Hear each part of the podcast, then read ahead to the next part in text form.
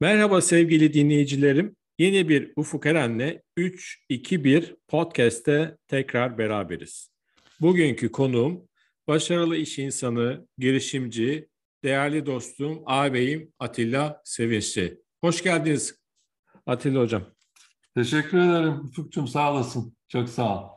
Ee, sizinle bu podcast yapmak benim için özel bir zevk. Çünkü sizi tanıdığımdan beri e, sizinle sohbet etmek hep hoşuma gidiyor.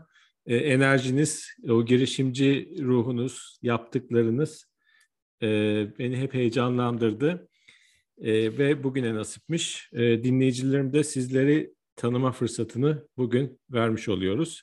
Ben e, podcastlere genelde hep şeyde başlıyorum. Yani e, Atilla Bey nasıl bir ortamda, ne zaman, nasıl bir ortam, nasıl bir ailede doğdu? Buradan başlayalım mı? Tamam olur. Doğduğun yer kaderindir diye bir dizi vardı galiba değil mi? Var var aynen. evet. Ben e, 1954 Eylül ayında İz, İzmit doğumluyum. Doğum yerim İzmit. Ha İzmit, Kocaeli. Evet. Kocaeli. Babam deniz subayı olduğu için e, tayini oraya çıkmış. E, yani Gölcük'teymiş. E, orada doğmuşum. Esas e, baba tarafım ve nüfus kütüğüm İzmirli. Ha, ama e, İzmirlilik var oradan yine. Okey. Tabii tabii. İzmirli ailen. İzmirliyiz e, diyebilirim. Çünkü kütüğüm falan da buralı. Ama işte e, asker çocuğu olduğun zaman böyle e, tayin oluyorsun. E, denizcilerin bir avantajı var. Hep deniz kenarlarına gidiliyor tabii. Karıcılar gibi olmuyor. E, babam deniz subayıydı. Annem ev kadınıydı. E, tayinlerle yaşadım. E, mesela e, ilkokulu birinci sınıfını İzmit'te okudum. İkinci, üçüncü sınıfını Heybeliada'da okudum. Aa. Dördüncü sınıfını babam Amerika'ya gitmişti. Ee, anneannemin yanına İzmit'e tekrar geldik. Beşinci sınıfı Heybeliada'ya tekrar babam geldikten sonra geri döndük. Lojmanda oturuyorduk. Ve e, yani orada bitirdim. Heybeliada ilkokulundan mezunum. E, ortaokulu sonra Gölcük'e tayin olduk. Gölcük'te okudum. Hmm. Lise İzmit Lisesi, sonra üniversite babam emekliliğinden sonra da işte e, Ege Üniversitesi Eczacılık Fakültesini bitirdim. O, e, o çok e, e üniversiteye yani, hızlı geldik. E, şimdi e, İzmit Heybeliada arasında epey bir gitmişsiniz bütün bu çocuklukta anladığım kadarıyla. E, ailede sizden başka kardeş var mıydı? Var. Bir oğlan kardeşim daha var. Diş hekimi o da. Ee, yani o benden 6 yaş küçüktür. 6 yaş küçük. O da İzmir'de mi şu an? Selçuk'ta. Ha Selçuk'ta. Güzel. Ee, peki e, baba deniz subayı ailede otorite anne baba kimde? Valla teorik olarak e, babamdaydı ama genelde işte e, babam çok tabii e, yurt dışı seyahatleri, gemi falan çok olduğu için e, baba korkusuyla annem e, idare ederdi şeyi, otoriteyi. e, annem İzmitlidir. E, babam ha, oraya Baba geldi. İzmirli, anne İzmitli. Evet. Babam oraya tayin olduğunda orada tanıyarak evlenmiş. Ee, mesela anne tarafım şeydir e, İzmit'te. Manav derler bilir misiniz? Eskişehir'de var manavlar. Ya şey var İzmit'te de vardır. Adapazarı İzmit'te de vardır. Ha. Yani onlar 1300-1400 yıllarında Türkiye'ye gelen ilk göçer Orta Asya kabilelerin şehirleşmiş kısmına manav e, işte hala göçer göçer de şeye derler. E, işte Avşar Beyleri falan dağlarda. Avşar evet onu biliyorum biliyorum. Bu evet. yani yerleşik olanlara da manav derler. Annem manav, e, annesi de Moralı. E, Moralı. E, bizim çok tabii yani Osmanlı küçülürken savaşları kaybettikçe e, Batı Anadolu'ya çok e, sıkışmış. Çok değişik bir coğrafyanın çocuklarıyız hepimiz. E, yani evet. Bulgar göçmenleri var, e, Moralılar, Kosadalılar var, Kafkaslar var, işte Çerkezler var. Hepimizin ailesi öyle. Ee, çok değişik yani e, Osmanlı tepasının e, şeyiz, e, nesilleriyiz. Baba İzmirli ama değil mi? İzmirli, İzmirli. Babam yedi göbek, benim bildiğim İzmirli. Ailesi de e, şey e, hep böyle işte subaylar, paşalar var. Hep asker çocukları. Hı. Anne tarafım öyle değil. Peki siz e, okulda nasıldı Atilla? Sevinçli böyle haylaz mıydı yoksa İlkokul. çok? Heybeliada tabii aklımda çok kalmış. Heybeliada şimdi e, bu programların birkaç tanesini de e, çok beğenerek dinledim. E, yaptığım programları. Eline sağlık. Sağ olun. Yani biz de e, bana da teklif edince e, çok e, hoşuma da gitti ne yalan söyleyeyim.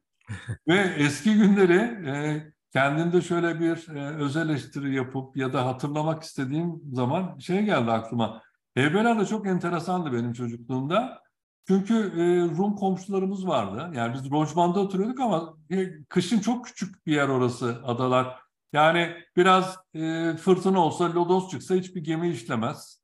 Böyle çok izole bir yerdir. Nüfusu çok azdır. O yıllarda hele 1965'li yıllarda, 60'lı yıllarda işte e, yazın Museviler çok gelirdi mesela. Şey vardı hatırlıyorum. E, beyaz Ruslar vardı. Rusya'da devrimden kaçmış. Mesela hep onlar adalara gelmişti. Hmm. böyle çok köşklerde otururlardı. Hep böyle kapılarında ızbandut gibi bodyguardlar olurdu. Yani tabii o zaman aklımız ermiyor. sonra sonra ilerleyince tabii Troçki'nin de büyük adada kaldığını ve suikast falan düzenlendiğini biliyoruz hepimiz. Sonra Meksika'ya kaçtı. Biliyorsun Meksika'da e, yine e, suikast sonucu öldürülmüştü. Adalarda şey vardı böyle enteresan bir evet. yapı vardı. Çok güzel, çok kaliteli bir topluluktu. Papaz okulu vardı mesela. Evet. E, o zamanlar e, ben papaz okulu öğrencilerini çok gördüm. Sonra kapatıldı papaz okulu. E, mesela o onu hatırlıyorum. İnönü'nün çivileme yaptığı dönemi hatırlıyorum. Çivileme için onların orada bir pembe köşkü vardı. Oraya gelirdi rahmetli. Ondan sonra e, mesela yazın e, yazlık sinemaya gittiğimizde e, Musevi arkadaşlarımın çocuk yani Musevi arkadaşlarım e, yaştaşlarım e, gazoz satarlardı sinemada. Beni çok etkilemiştir o. Ben de anneme söylemiştim. Yani ben de satayım diye e, sen subay çocuğusun otur beni rezil etme demişti. Halbuki ya yani e, halbuki o Musevi arkadaşlar böyle büyük araziler içinde köşklerde oturup önlerinde yatları olan ailenin çocuklarıydı. Akşamları bazı akşamlar gider 9 dokuz buçukluk mu denir böyle makara filmler vardır eski evet. siyah beyaz. Evet. On perde konur orada sinema seyrederdik. Yani film seyrederdik bahçelerinde. Yani e, çok varlıklı çocuklardı ama e, gazoz da satarlardı yani. Bana ders olmuştur ha. E. Sonra e, ki yani... Heybeli, bir dakika Heybeli Adada hangi yaşlarda oradaydınız? Bir daha alayım. İlkokul. İlkokul. İlkokul. Ha. 7'den 11'e kadar işte. 11 ee, yaşında oradan ayrıldım. 7-11. Bence e, Heybeliada evet hayatınızda epey etkileyici olmuş gibi geliyor. Çok. Yani ee, farklı e, kozmopolit bir yapı. Yani Rus'u, evet. e, Musevi e, kökenli arkadaşlar. Rumlar var. Rumlar. Doğru. Yani çok şey de çok güzel bir yerdi. Ondan sonra ortaokul var. E, ortaokulu Gölcük'te okudum. E, yani Gölcük'te deniz kuvvetlerinin şeyi vardı, e, plajları falan vardı. İşte sürekli denizdeydik. E, yani e, o hep oyunda geçti benim hayatım. Ya ama oh. evet yani deniz kenarı güzel yerler. O zamanlar evet. tabii daha da deniz de temiz. Tabii çok. Mesela ara ara şeyde bir eş dostun yanında babam şeye gönderirdi. İşte hani ya çalışmayı öğreneyim diye e, tanıdık annemin akrabaları falan var. Mesela pişmaniyecide çalıştım biraz. He. Çok enteresan bir şeydir. Pişmaniye yapılırken gördünüz mü bilmiyorum. Yani fabrikasyon değil ama yani elde çekilerek yapılan tel tel hale getiriliyor. Bir büyük küme, şeker kümesi çekile çekile çekile çekile o tel tel hale geliyor. Çok enteresandır onun yapımı. Bir de o enteresan üretim biçimini şeyde gördüm. Onu daha çok hayret etmiştim e, Tire'ye geldikten sonra görmüştüm. E, keçe yapımı. Keçe yapımı da çok enteresandır. Aklınızda olsun. TRT'nin bir Keçe'nin Teri diye bir şeyi vardır. E, dizisi vardır. Küçük metraj, kısa metraj. Hı. Mutlaka izleyin. Keçe ile Pişmaniye çok enteresan yapılır. Keçenin Teri... Ee, TRT belgeseliydi. Bu pişmaniyecide acaba çalışmış olmanız sonra şu üretim alanına girmeni olma etkiledi mi acaba? Vallahi Peki. E, bilmiyorum.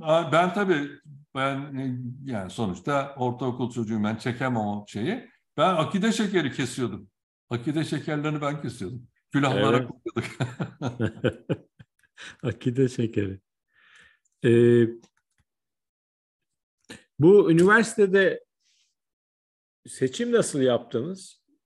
Eczacılık. Lise, lise hayatım var. Lise hayatım benim hayatımda çok etkileyici bir şeydir. Ha, orada lise. Peki. Ya onu İzmit Lisesi'ndeydim. Gölcük'ten İzmit'e geldim sonra. Ee, lisede bizim yani tabii bizim yaştaşlar bilir. Bizim dönemimizde ciddi şey vardı. Politik çalkantılar vardı. Mesela işte yok Nazım Hikmet'in kitapları yasaktı falan. Böyle gizli gizli Nazım okurduk. Ben şiir yazıyordum ve karikatür çiziyordum o yaşlarda. Hmm. Yani e, karikatürde de şeyi e, örnek almıştım kendime. O Turan Selçuk'u bilirsin. Semih evet. Falkoğlu. Onları yabancılardan Hovi Bibe, Mordillo vardır. Çok böyle değişik stilleri vardır. Onları e, severdim ve onlara benzer çalışmalarım vardı. Yani kendi yarattığım kişilikler vardı. Sonuçta karikatür e, çok önemli insan hayatında. E, insanları stilize etmeyi, analiz yapmayı öğreten bir şeydir karikatür. 2-3 e, şeyle, e, kalem hareketiyle birçok şey anlatırsınız. E, önemlidir benim hayatımda. Bu ne zaman başladı sizde? Lise Şiir 1'de, lise 1, lise 2'de başladı. Şiir de yazıyordum ama e, Nazım Hikmet'le tanıştıktan sonra şiiri bıraktım yani. O muhteşem şiirleri okuyunca insan yani o o şairse biz kimiz pozisyonuna düştüm yani. Evet, hayranlıkla tabii onların şiirlerini okudum. Ee, öyle bir dönemden geçtik. Ve benim hayatımda e, ilk böyle e, metodik düşünme diyeceğim, analitik düşünmeyi e, o dönemlerdeki edindiğimiz e, kitaplarla e, şey yaptık, e, geliştirdik. Çok önemli bir şey. Yani diyalektik metodik metotla düşünme biçimi yani her şeyi sorgulayarak ve yerli yerine oturtarak düşünme biçimi her e, önüne gelen sorunu analiz etme, parçalara ayırma, ondan sonra da onları e, senteze doğru taşıma işi bir düşünce metodudur bu. Çalışılarak da edilebilir bir şey üstelik. E, benim hayatımdaki e, birçok şeyde, ondan sonraki iş hayatımda da falan çok faydalı olmuştur. Yani hiçbir zaman öyle rüzgarların arkasına takılarak gitmedim. Seçerek ve bilerek seçtim her şeyi. Bunları yüzde yüz fizibilitesini yapabilir misiniz? E, yapamazsınız ama yüzde yetmişini yakalıyorsan eğer, yani bu iş doğrudur diye, e, o oyunu oynamaya değer yani. E, dolayısıyla o benim hayatımda kırılma noktasıdır. Lisedeki e, dünyaya bakış açımın değişmesi. İş hayatımda da son derece yardımcı oldu Ufukcuğum. Peki bir şey soracağım. Bu lisedeki değişmesi ben şunu anladım. Şiir karikatür olaylarına artık e, giriyorsunuz. Başka ama o lise yani yaşınız tabii ileri gidiyor. O ortam mı? Özellikle İzmit Lisesi'nin verdiği ortam mı? Hocalar mı? E, yani belki de dönemsel. E, bilmiyorum bizim belli dönemlerde Türkiye çok politize oldu hatırlarsın. Hani ben bir oy yani olayın içine falan girmedim ama sonuçta o politizasyondan etkileniyorsun ve evet. İzmit şey yoğun bir yerdir. Yani çalışan yoğun bir yerdir. Dolayısıyla sokakta, kahvede, e, sporda her yerde böyle e, karşılaştığım bir şey haline gelmişti. E, yani bir dolu entelektüel vardı. Mesela çok e, önemli kişilerle de tanıştım o dönemde. Yani hatırladım İzmit'te. Dolayısıyla benim hayatım çok etkilemiştir. E, Lise. Lise, ee, evet. E, şeyi soracağım. Şiir ve karikatür hala devam mı? Şiir okuyorum tabii ama yani karikatür e, yani karikatür çizmiyorum ama çiziktirdiğim çok oluyor tabii boş vakitlerimde. E, çiziktirme artık çünkü karikatür şey bayağı bir disiplin işidir. Yani, yani e, çalışmazsanız el melekenizi kaybedersiniz. Doğru. Peki daha bu gençliğinizde yaptıklarınızı biriktirdiğiniz bir şey var, var mı? Var, ufak tefek var öyle. Eczacılıkla ilgili vardı karikatürler. Ee, Yani Ha. eczacılık toplantılarında falan sergilenmişti bir ara. Ama kitapçık haline getirmedim. Gelmedi yani. Çünkü Evet. şey var yani çok az e, kalem hareketiyle bir konuyu anlatabilme işi e, hakikaten e, oldukça zor bir iştir. E, yani önce entelektüel bilginin oluşması lazım karikatür çizmek için. Çok iyi çizen karikatürist olamaz. Çok iyi düşünen karikatürist olabilir. Çalışa çalışa öğrenir çizmeyi. Ama önce entelektüel olman lazım. Evet. Ege eczacılık nasıl oldu? Onu mu istiyordunuz? Yo yani e, onu istemiyordum. Bizim zamanımızda e, siz üniversiteye giriyordunuz, bir puan alıyordunuz. Ondan sonra da işte o puanın e, nereleri tutturuyorsa onlardan birini seçiyordunuz. Benim aldığım puan işte Güzel Sanatlar e, İstanbul. E, işte Orta Doğu'da e, bazı bölümler, fizik, kamu idaresi falan filan gibi bir takım bölümler. Artı İzmir'de de eczacılığı tutturmuştum. Eczacılık şeydi o zamanlar böyle hani mahalle arasında anneler babalar arasında çok popüler bir meslekti. Hani eczane açıyorsun rahat ediyorsun çok para kazanıyorsun. pozisyon. Evet. Yani mimarlık falan ya da işte o zamanlar kamu idaresi ya da fizik fizik hocası mı olacaksın pozisyon. Halbuki e, fizik çok şimdi şimdi geriye dönüp bakıyorum da keşke fizikçi olsaymışım. Fizik çok sevdiğim bir şey yani e, çok Evet. saygı duyduğum bir branş. E, Eczacı olmaktan da mutluyum. Yani o e, vesileyle İzmir'e, babamın şeyine, e, şehrine geldik. Ve İzmir Ege Üniversitesi'ni bitirdim. Eczacılığı bitirdim. Ne zaman? E, 1977. 77. Hmm. E, sonra e, diplomayı aldınız. İlk ne yaptınız Atilla Bey? Evlendim. Eşinizle. evet, Tür- Türkan Hanım mıydı? evet. evet. Şimdi, ne, nasıl tanıştınız? İşte okuldan o da eczacı. E, Aa. işte üniversite e, ya ilk defa gördüm ve çarpıldım. 19 yaşında mıydım neydim tam hatırlamıyorum. Ondan sonra lise şey üniversite 3'te e, nişanlandık zaten. Evlenir hemen de evlendik biter bitmez. Hiç iş yok, güç yok. Şuraya bak, cesarete bak. O, o, o ne okuyordu? Eczacı o da. İkiniz de eczacısınız. Evet, evet. Aha, O yani çok şey e, çılgınca bir şey ama yani ben maşallah. 24 Bravo. yaşında Ama çocuğum vardı yani. ne zaman? 24 yaşında çocuğum vardı. Kim? Mert mi? Evet. Ha, Ben 24 yaşındaydım. işte Mert oldu. maşallah süper süper. E, bu artık ondan sonra herhalde iş hayatına atıldınız. Tabii tabii. Zaten e, çocuğunuz olduğunuzda olduğunuz zaman olgunlaşıyor erkekler. Yani ondan öncesi de anlattığım gibi yani yiyelim içelim şeker keselim. Şiir yazanın pozisyondaydı. Çocuk olunca dank ediyor. E, kızlar gibi değil erkekler. Geç olgunlaşıyor herhalde. E, Şey onlar- Türkan Hanım çalıştı mı? O da işte eczane açtık ona. Ona ilk önce eczane açtık. E, iki aile birleşti. Ben e, devlet dairesine girdim eczacı olarak. Tepecik Göğüs Hastanesi'nde bir üç yıl eczacılık yaptım. Hmm. Ondan sonra bir sonra askere gittim 1980 yılında. E, ondan sonra da e, ben de bir eczane açtım ama iki sene sonra kapattım. Tıbbi malzeme işine girdim. O zamanlar tıbbi malzeme e, işi hatırlarsın. Sen aynı sektördeyiz çünkü. E, ama ben senden tabii yaşça büyük olduğum için o dönemi atlamış olabilirsin. Sanıyorum sen İsviçre kökenlisin galiba değil mi? Evet. Şimdi Türkiye'de e, bizim e, dönemimizde yani 80'li yıllarda genelde şeyler vardı. E, Ermeniler, Yahudiler vardı. Türkiye hep böyle parasal krize girdiği için uluslararası kredibilitesi olan o kişiler ve o kuruluşlardı. Yani işte Sturz'un bir Ermeni bayisi vardı. Hmm. Yani işte Johnson Johnson'ın böyle falan. Yani genelde o Levantenlerin, Yahudilerin ve Ermenilerin elindeydi ve genelde de İstanbul'da merkezi ithalatçıların. Ee, sonra onlar e, yaşlanıp e, ölünce ya da ondan sonraki nesilleri bu işi yapmayınca ya da belki Amerika'ya belki İsrail'e falan gidince onların yanında çalışan e, muhasebe, işte gümrükçüsü falan tıbbi malzemeci oldu. Tabii tabii öyledir. Yani bizim yani tıbbi malzemenin tarihi biraz da öyledir. Bu güzel oldu. Doktor arkadaşlar da şeydi e, yani e, sen eczacısın bu işi el at bu iş ya eczacının ya doktorun işi diye beni zorluyorlardı. E, ondan sonra onların zorlamasıyla ben tıbbi malzeme işine girdim.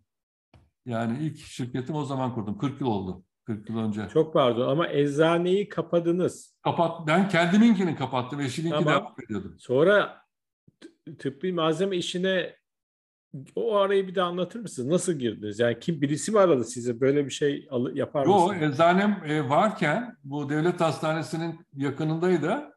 E, do- hastaneye tabii gidip geliyorum sık sık. E, çalışma yapıyoruz e, yani. Ondan sonra e, benim şey vardı yani eczanenin içinde de tıbbi malzeme satıyorduk. Dolayısıyla hastaneler reçete çıkıyor ya.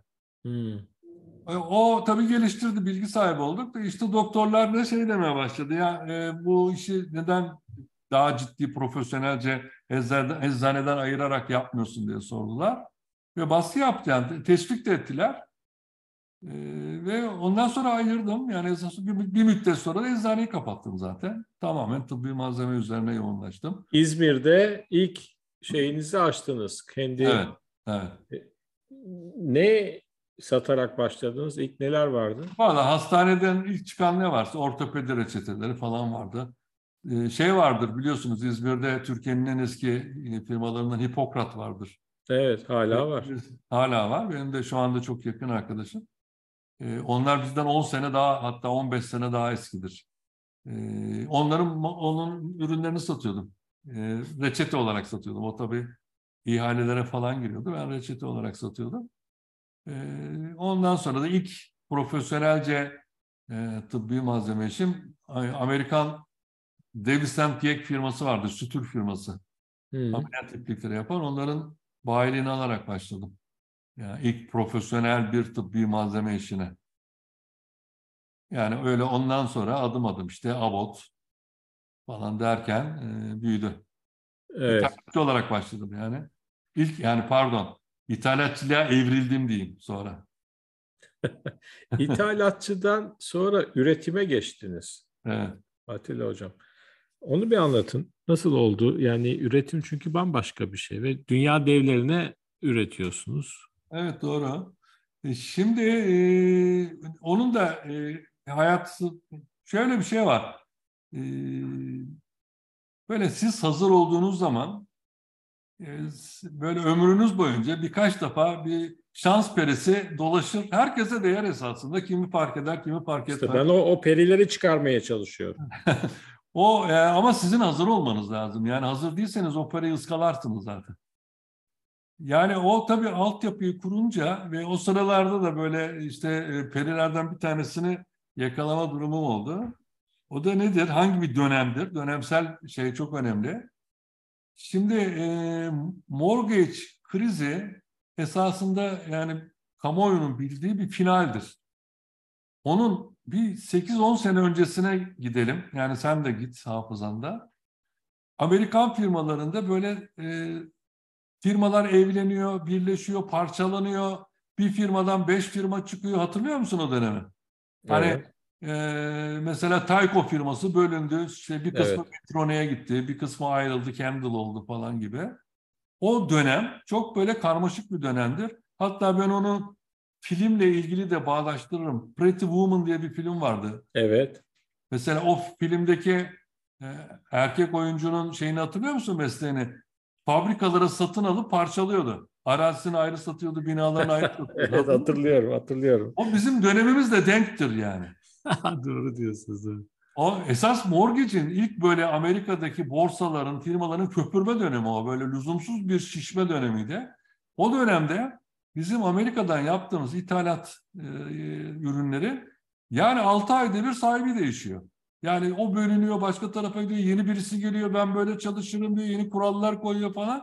Benim de canıma tak dedi artık. Ekip kuruyorsunuz bütün Türkiye'de, sonra o ekibi dağıtmak zorunda kalıyorsunuz. Bizim sektör kolay bir sektör değil ki yani eğitimi, çalışanların eğitimi bile bir Zaman alır yani. Ondan sonra ben dedim yok böyle bu gitmeyecek. Ee, ben üretime gidiyorum dedim yani. Hmm. Ve Tayco'nun distribütörüydüm o zaman. En son Tayco'ya Tayco kalmıştı benim ithal ettiğim ürünler. Tayco'nun Türkiye ilk gelişinde Antalya'da bir toplantı yapıldı. Yüzlerce kişi davet edildi. Beni de eski e, Tayco'nun ürünlerinin satıcısı olarak davet ettiler. Konuşmacı olarak. Ben çıktım ve bu durumu anlattım. Ve ben bu işten bıktığımı bundan sonra yerli üretime gireceğimi söyledim Tayco'nun toplantısında. Millet böyle dondu kaldı. Bir beş dakika ne olduğunu anlamadı kimse. Ve girdim yani 1996 yılında 97 yılında da girdim. Ya öyle girdim. Öyle yani şey o hikayesi bu. Neredeyse 30 yıl olmuş. Ee, ve şu an geldiğiniz nokta itibariyle de e, birçok büyük firmaya hem üretim yapıyorsunuz hem de Türkiye'de bunları e, dağıtımını, satışını yapıyorsunuz. Evet. E, ben şeyi soracağım şimdi. Atilla Bey'i size sizin bakış açınızdan tanımlarsanız iki üç özelliği nedir? Ee, bir kere çok ciddi e, her problemi ve her soruyu sorgularım. Yani o çok ciddi bir hastalık boyutunda bir sorgulama. Sadece işle ilgili değil konu yani her şeyde öyle. Ee, analitik düşünme dediğim gibi metodik bir şekilde benim için gelişmiştir. Ee, o da önemli. Ee, artı not tutarak çalışırım. Ee, hmm. Ben de o şeyde de vardı. Ee, Şükrü Bey'de de dinledim onu da. Mesela bende de öyle hastalık boyutundan not tutarak çalışma şeyi vardır. Bana ne sağlıyor not tutmak? Ee, benim şey değil ama siyasi ve politik bir not tutma hiçbir zaman olmadı. İş hayatı ve günlük sorunlarım ya da önümüzdeki beş yıldaki yapacağım planlar, e, şirketi nereden nereye taşıyacaksam onlar gibi şeyler her bu konularda bir şey yaparım. E, her türlü şeyi not altına alırım. 30 yıldan beri böyle hemen hemen. Ne güzel. E, bunu tekrar düşündüğün konuyu yazdığın zaman aklında çok kalıyor zaten konu. Yani artı geriye dönüp de kendini çek ediyorsun. Yani diyorsun ki ben 3 sene önce yazdım. 5 yıllık plan, 3 yıllık planda ne, neleri doğru yaptım, neleri saptım ya da sapmakla iyi mi ettim gibi bir sorgulaman oluyor kendine. Bu anlamda not tutma benim için çok önemli. E, bir de e, problemler karşısında işte sorgulamadan dolayı e, çok ciddi konsantram, konsantrasyonum artar. E, yani e, yüksek konsantrasyonla çalışırım. Bu var. Bir de ne diyebilirim? E, bir yerden e, çıkarken, ayrılırken, bu tabii e, bir örnek olarak söylüyorum, kapıyı sert kapatmam. Yani e, mutlaka tekrar çalma ihtiyacı duyduğunuz zaman bakılacak bir yüzün kalması lazım. Hiçbir zaman hayatımda kapıları sert kapatarak çıkmadım yani. O Güzel. önemli. Mesela e, kasıtlı olarak yani bilerek yaparım. Mesela kinlensem bile kin tutmam intikam, nefret, kıskançlık duygularımı böyle silmişimdir. Çok ağırlık veriyor Ufukcuğum. Yani o onları düşünmeye kalkınca senin e, birçok yapacağın işte patinaj yaptıracak hale getirebilir seni yani.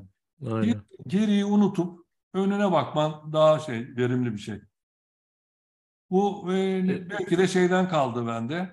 Hani çok böyle okul değiştirdim küçüklüğümde. Her çok sık sık ortam değiştirdim. Belki onun etkisiyle bunları yapıyorum bilmiyorum. Ama önemli olduğunu düşünüyorum. Hiçbir zaman kimseyle çok yani kırılmışlığımı hatırlamam yani. Bence, Üzül, üzülmüşümdür ama onu uzatmam yani keserim orada. Bu çocukluğunuza ve gençliğinize baktığımda özellikle çok farklı yerlerde e, yaşamış olmanız e, size bir olgunlaşmanızda önemli bir etki yaptığını Heybeliada'nın renkli dünyası, farklı kültürleri görmenizin, İzmit'teki e, İzmit e, Lisesi'ndeki e, bu şiir karikatürle başlayan kendinizi beslemeniz, e, eşiniz Türkan Hanım'a rastlamanız, bütün bunlar belki sizin daha böyle bu e, sorgulamak, analitik düşünme, not tutarak çalışma, konsantrasyon, odaklanma, kapıyı sert kapamama, kin tutmama gibi önemli özellikler de sağlamış olabilir diye düşünüyorum. Evet. Ama hiç hayatınızda şey var mı Atilla Bey? Ya böyle ya keşke şunu yapmasaydım veya keşke şurada böyle bir karar almasaydım. Bir uhdeniz var mı? Yani bir tane var. Onu bütün şeye de söylerim. Bütün gençlere de e, benim çıkardığım bu dersten ders çıkarmaları adına söylerim. Ee, sonuçta memur çocuğuyduk. Şimdi ben de ee, çok ciddi bir de 24 yaşında da çocuk sahibi olunca bir de hiçbir şey yokken evlenince genç yaşta e, çok aşırı tempolu bir çalışmaya girdik karı koca. E, şeyi ıskaladık yani büyüklerimize, yakınlarımıza, sevdiklerimize vakit ayırmayı ıskaladık. Sonuçta e, bir tane ömrünüz var ve bu ömürde de şimdi ben torunlarıma bakıyorum bir hafta gelmeseler e, kahrımdan ölüyorum yani onlar da bize yani büyüklerimiz de öyle bakmışlardı büyük ihtimal. Onu ıskalamışım yani. Ee, onu ıskalanmaması gerekli olduğunu, mutlaka bir vakit ayrılması gerekli olduğunu düşünüyorum. ee, üniversiteyi seçme e, şansınız olsaydı yine eczacılık mı yoksa başka bir şey okumak ister miydiniz? Vallahi eczacılığı seçerdim ama e, uzun yıllardan beri eczacı olan yani kardeşlerimiz, e, gençlerimiz eczacılığı hep eczane eczacılığı olarak algılıyor eczacılık branş olarak çok geniş bir skalaya sahip. Yani e, doğadan elde edilen e, bitkilerin ekstraksiyonu, ürünün drog saflaştırılması, bunların kozmetik sanayinde, ilaç sanayinde kullanılması, kullanılması da eczacılığın bir parçası. Bunların ilaç hale, preparat hale getirilmesi de eczacılığın bir parçası. Satımı, ithalatı veya ihracatı da eczacılığın bir parçası. Hatta bu elde edilen droplardan fonksiyonel gıda olarak gıda sektöründe kullanılması bile eczacılığın bir parçası. O kadar geniş bir skala var ki. Hani bunu sadece eczane eczacılığına bağladığınız zaman çok köreltiyorsunuz mesleği. Ee, şöyle biraz kenara çekilip baktığında çok derin ve geniş açılı bir şeyi var, e, perspektifi var. Ee, eczane açan da e, Müşteriyle haşır neşir olduğu için sosyal çevresi çok genişliyor. Hı hı. Ee, yani o mahallenin eskiden eczacı şeyi gibiydi, hamisi gibiydi yani her şeyi ondan soruldu. Eskiden düşünürsen o önemli. Hastane eczacısı olmak ayrı bir şey. Klinik eczacılık ayrı bir şey. E, fabrikada üretimde eczacılık başka bir şey. Yani çok geniş evet. bir skalası var. Doğru. Memnunum yani. Sizin yalnız e, bazı iştikal alanlarınız da var. Benim e, şahit olduğum e, Villa Turkan. Evet. Nedir Villa Turkan? Villa Turkan e, eşim e, hayatı boyunca yani e, yani bana hep destek oldu ve karşılığında hiçbir şey istemedi. Yani işte yok benim şu topum olsun şuraya ben ortak olayım falan gibilerden hiçbir şey istemeyince e, sonunda da şirketler aldı başını gitti. Oğlum da çok ciddi destek oldu. 20 yıldan beri çok işin içindedir. Ondan sonra e, onun adına bir marka yaratmak istedik. E, bizim e, böyle 30 yıldan beri artan paralarımızla aldığımız e, Torbalı Kemalpaşa yolunda bir e, bölge var. Orada bir 500-600 dönüm arazi aldım. Yani 30 yılda aldım. Yani arazileri yavaş yavaş. Ve zeytinlik burası ağırlıklı. Çok da güzel bir bölge. İçinden böyle petrek şeyi akıyor. Ee, çok hoş bir yer. Yoldan geçerken İstanbul'dan gelenler görüyordur. Kemalpaşa'dan otobandan çıktıktan sonra Torbalı'dan geçiyorsunuz ya. Hmm. Sol taraf. Devasa ormanların olduğu bu bölge. Oradaki elde ettiğimiz zeytinleri zeytinyağı fabrikası açtım. Butik bir zeytinyağı markası yarattık. Artı bundan sonra da işte freeze dry'de kurutulmuş e, organik çilek, e, incir falan gibi bir dolu e, markanın da ismi olacak. Yani bir gıda markası olacak. Hmm. Villa Türkan. O ne güzel. Ne güzel. Ee, orada başka bir hizmet var mı? Restoran? Şey var. E, şimdi e, mesela Urla tarafında oturuyorum ben. Urla'da bir, bir dolu şey var. Böyle 11 tane 12 tane şarap bağı var. Belki biliyorsundur. Gelmiş evet. vardır. E, şaraba çok ciddi olarak agroturizm destekleri veriliyor. İşte 10 odaya kadar işte butik otel açma, bir lokanta açma hakkı falan veriliyor. E, ve o bağlar e, yeniden canlandı. Urla'da yepyeni bir turizm konsepti doğdu ve çok kaliteli iş yapıyorlar. Bunu zeytine tanımıyor devlet. Neden tanımıyor anlamıyorum. Halbuki e, yani şaka gibi değil mi? E, zeytinyağı fabrikası için zeytinliğin içinde izin veriyor. E, bu fabrika 3-4 ay çalışıyor. Burada aile olması lazım başında. Onun evi için izin vermiyor. Hani zeytinlikte ev izni vermiyor mesela. Hani bıraktım agroturizmi falan yani. Şimdi köylüler 20-25 dönüme düşmüş arazilerinden geçinemediği için köylerini terk ediyorlar. Köylerdeki yaş ortalaması 55. O ilkokullar kapanıyor o öğrenci olmadığı için. E bunların orada kalması için onların evinin iki göz odasını e, açacağı, bir gidip zeytin bahçesinde bir e, işte ısırgan otu, zeytinyağlı ısırgan otu yapacağı bir yalana, alana izin vermeleri lazım. Hı hı. Hani bir zeytin koruma kanununun çerçevesinde bu yapılırken e, öbür tarafta da madenlere e, işte zeytin ağacını kesme hakkı ya da yol geçiyorsa tabii zeytinleri rahatça kesebiliyorlar. Yani 10 dönüm arazinin ya da 100 dönüm arazinin ya da 50 dönüm arazinin içine e, bir işçi evi ya da ne bileyim bir 100 metrekarelik zeytin yağlı ürün e, doğadan elde edilecek ürünler ki o bölge çok zengindir ve Ege bölgesi çok Giritli'nin olduğu bölgedir. Yani ottan çok iyi anlar bu bölge. E, yani bununla ilgili bir şeylerin olması lazım.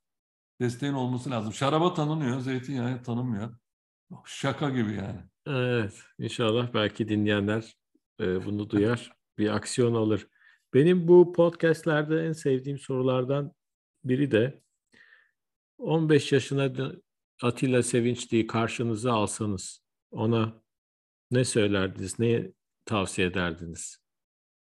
Valla ben 15 yaşında 5 karış aklım havadaydı. Yani 20 yaşta erkeklerde zaten 19-20 yaşına kadar herhalde soruyu sormaman lazım. Kızlar için geçerli de onlar çabuk olgunlaşıyor.